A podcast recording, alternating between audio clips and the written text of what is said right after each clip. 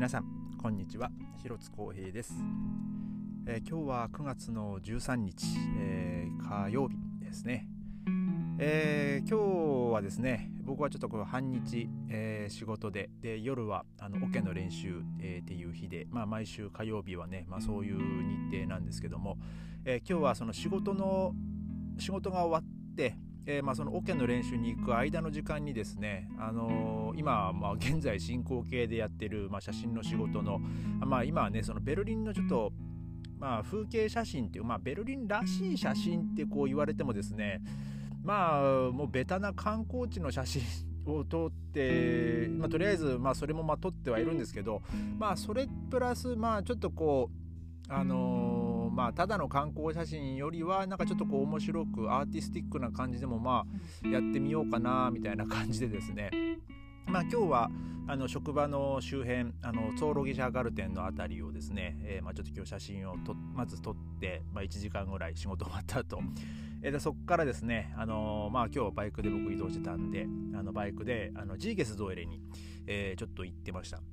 で僕実はですねそのジーゲスゾイレ、まあ、ジーゲスゾイレはあのえっ、ー、とそのちょっとその戦勝記念塔なんですけど確かあれはドイツがあのポーランドとの戦争に勝った記念に建てられた、えー、ものだったと思うんですけども確か。で、まあ、そこがですねあのー、まあ、皆さんもちょっと Google マップとかで見ていただけると、まあ、分かると思うんですけども、あのー、ロータリーになってるんですよ。まあ、あの Google マップで見るとねあんまりこう大きさが分かんないと思うんですけども、まあ、結構ですね、まあ、直径としてはまあどどんだけあるんだろうな まあちょっとまあ僕も定かじゃないんですけども、まあ、なかなかの大きい、えー、のロータリーになってるんですよ。えー、でも多分直直径だと本当100メートル以上ありますかね。うん、これあの今僕もちょっと気になって Google マップをちょっとまあ見てるんですけども、えー、今日はですね、まあ、そのジーゲスゾイレ実は僕はあの、まあ、確かドイツに来た1年目に、えー、なんかまあ、そこの塔の下の方には行ったことがあ確かあったと思うんですけども、まあ、実はここ登れるんですよ。えー、でもその当時はまあ登ってなくてでえーとまあ、今回ですね、今日今日は登んなかったんですけども、えー、今日はその、まあ、時間も時間だったんでね、あのその戦勝記念とジーゲスゾエレの周りと、まあ、そのジーゲスゾエレを含めてその、えーまあ、ちょっとこう写真を撮ってですね、でまあ、ちょっと、まあ、せっかくなんで、まあ、そのジーゲスゾエレのその下の方までまあ行ってみようと。で、まあ、あと、えー、時間があれば、ちょっと天気が良ければですね、ちょっとジーゲスゾイレに登って、まあ、そのベルリンのちょっとこう、まあ、展望、展望台みたいになってるんですけど、えー、そこに行くのに、まあ、あのお金がかかるんで、まあ、いくら、いくらかなと思ってね、その入り口のところまで行ったらね、あのなんか4ユーロってなってて、ま、なってまして、まあまあ、そんなもんですよね。でも、一応これ高さがですね、67メートル、えー、あるらしくてですね、えーまあ、これはあそうかプロイセン王国のデンマークとの戦いにおける勝利を記念する、えー、高さ67メートルのあの金色に輝く円柱、まあ、金色に輝く円柱っていうかまあえー、っとですね黄色に輝いてるのは、えー、その塔の上の女神像で、えー、その全てがその塔のところがね、あの全てが金色になってるわけじゃなくて、まあ、黄色に金色に輝いて見えるって言った方がいいですかね。あのえー、それはあのライティングのせいです、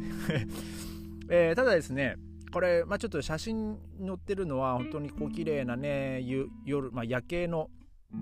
夜の写真夜に撮影された写真とかもまああるんですけども、えー、まあ実はですね僕昨日の夜写真をねちょっととりあえず下見というか、まあ、あのここの周りはね僕はあの仕事でね配達する時にもう本当に何回もぐるぐる回ってるんですけどあのここの周りでねあの実際に歩いたことっていうのは本当にもう本当この数年ほとんどなくてもう数年じゃない十数年ですね。えー、なのでまあちょっとこう、まあ、どんな感じかだったっけなみたいな思い出しながらえちょっとそのジーゲスウェルの周りをこう歩いてですね、まあ、その塔の、え下とかもまあ行ったんですけども、えここをですね、あのその大きいロータリーになってるって言いましたけどもその大きいロータリーのあのよ四隅かなあの四隅ではないかもしれないですけどあのちょっとそのロータリーの下をはいまあ、入れるあの地下道があるんですね。ロータリーの下を通って、えー、そのジーゲスゾエレの、えー、下のところに出てくる階段があの地下道があってですね。でその階段がですねあのまあ2、2, 箇所出るところがあるんですけども 一つはですね本当真正面ジーゲスゾエレその女神像が立ってるんですけども そのジーゲスゾエレの本当に真正面の側から出る階段とまあ、その背中の方ですね、まあ、その翼があるんですけども、えー、その翼側の方からまあ出る階段とまあ2つあってですね、まあ、僕は、えー、今日はもともとねそのジーゲスの色をこう正面から撮ろうと思ってたんでまああのー、方角で言うと、えー、西側東側ですね、えー、それの、まあ、僕はその西側からこう入っていったんですけども、えー、その僕ちょっとね撮ってみたい写真があのあったんですよ、まあ、実は何年か前にこんな写真があってですねその地下道を入ってって、えー、で最あの最後階段を上がってって地上に出るんですけどもその階段上がってって、えー、ちょっとこうかがむとですねその地下道の枠と、まあ、枠はま黒く見えるんですけどもその青い空、もう今日本当にね今日ね夕方天気良かったんですよ。でその青い空をバックに輝く女神像が見えるですけどまさに今日ねそんなタイミングでそんな日ででちょっとこう西日がかってたんですごいねその女神像の正面が輝いて見えたんですよ。もうあのちょっとねこの写真はねえーまあ、本来、まあ、僕そのねベルリンの、ね、写真をちょっといくつかみたいな感じで依頼いただいてる写真のね、まあ、撮影のあれではあるんでまあね自分の個人のインスタで、まあ、出出そうか、まあ、出してもいいのかまあ別にそれは出してもいいと思うんですけどね、えーえー、まあ、まあちょっとねちょっと今まだちょっと考え中なんですけども、えー、まあ、ちょっとね機会があればあの、まあ、僕の、えー、インスタグラムの方をねちょっと覗いていただけると、まあ、もしかしたらちょちょろっとこうアップされてるかもしれないですけど、えー、まあ、ちょっとねさすがにちょっとアーティスティックな写真はえー、このベルリンを紹介する写真ではねあんまりこう使われないだろうなって、まあ、僕は踏んでるんですけども。まあちょっとね、えーまあ、一応それもまあ候補としてね,、まあ、ね先方にはお渡ししますけどね、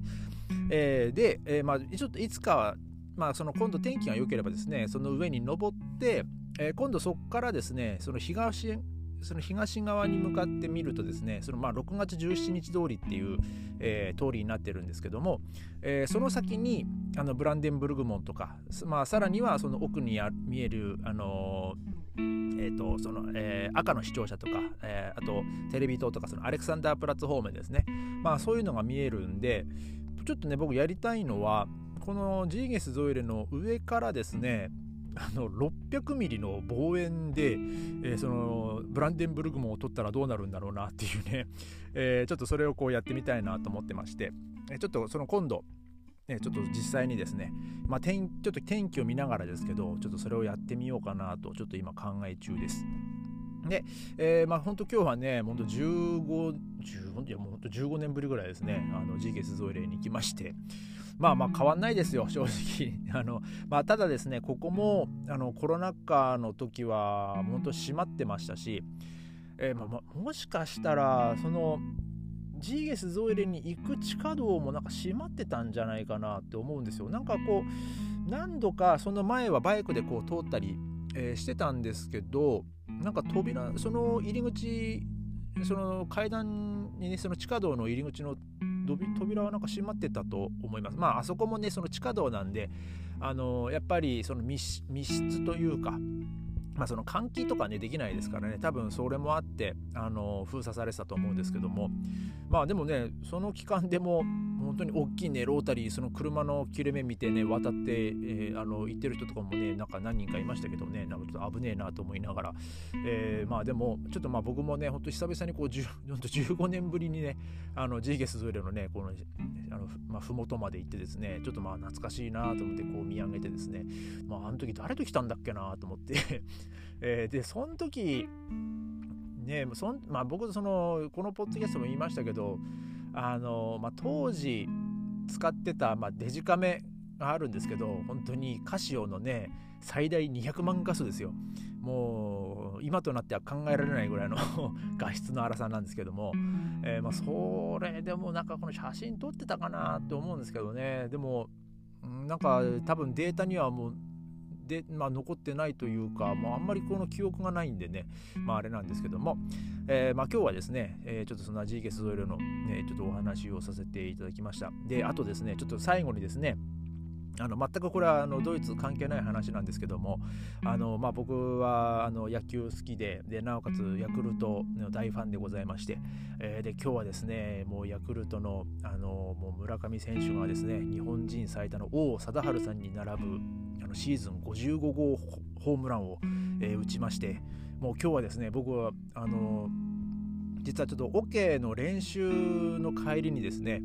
あのちょっと VPN とつないでですね日本の Yahoo ニュースを見てあちゃうちゃう。えー、違うあの村上選手のインスタグラムがいきなりポンとあのトップに出てきたんですよ。でもうその自分のユニフォーム55っていう、まあ、背番号の写真で、えー、その下に55号とかってこう書いてあってですねうわホームラン打ったんだと思ってもう嬉しくてですねもう若干22歳の、ね、若者が、ね、世界の王に、ね、もう記録を並べるっていうですねまあそこからまだね試合も残ってるんで、えー、まあ日本日本のプロ野球での最多はね、あのー、まあ、これもヤクルトだったあのバレンティンの 60, 分60本ですけど、ね、もうそれも本当に超えてほしいなと、ね、思います。もう本当ね、今日はね、僕はあのそのニュースを見てね、もう本当嬉しかったですね。まあ、試合は負けちゃいましたけども、えー、まあ、えー、そんな、ね、その若干22歳がですね、もう王さんに並んだ日ということでね、もうほんと今日は僕はね、あのウキウキワクワク、まあ、ウキウキワクワクというか、えー、もうほんと興奮冷めやらぬ感じで、まあ、今日はね、もう、えー、まあ、そのままこのままね、まあ、休もうかなと、えー、思います、え。それではまた明日ありがとうございました。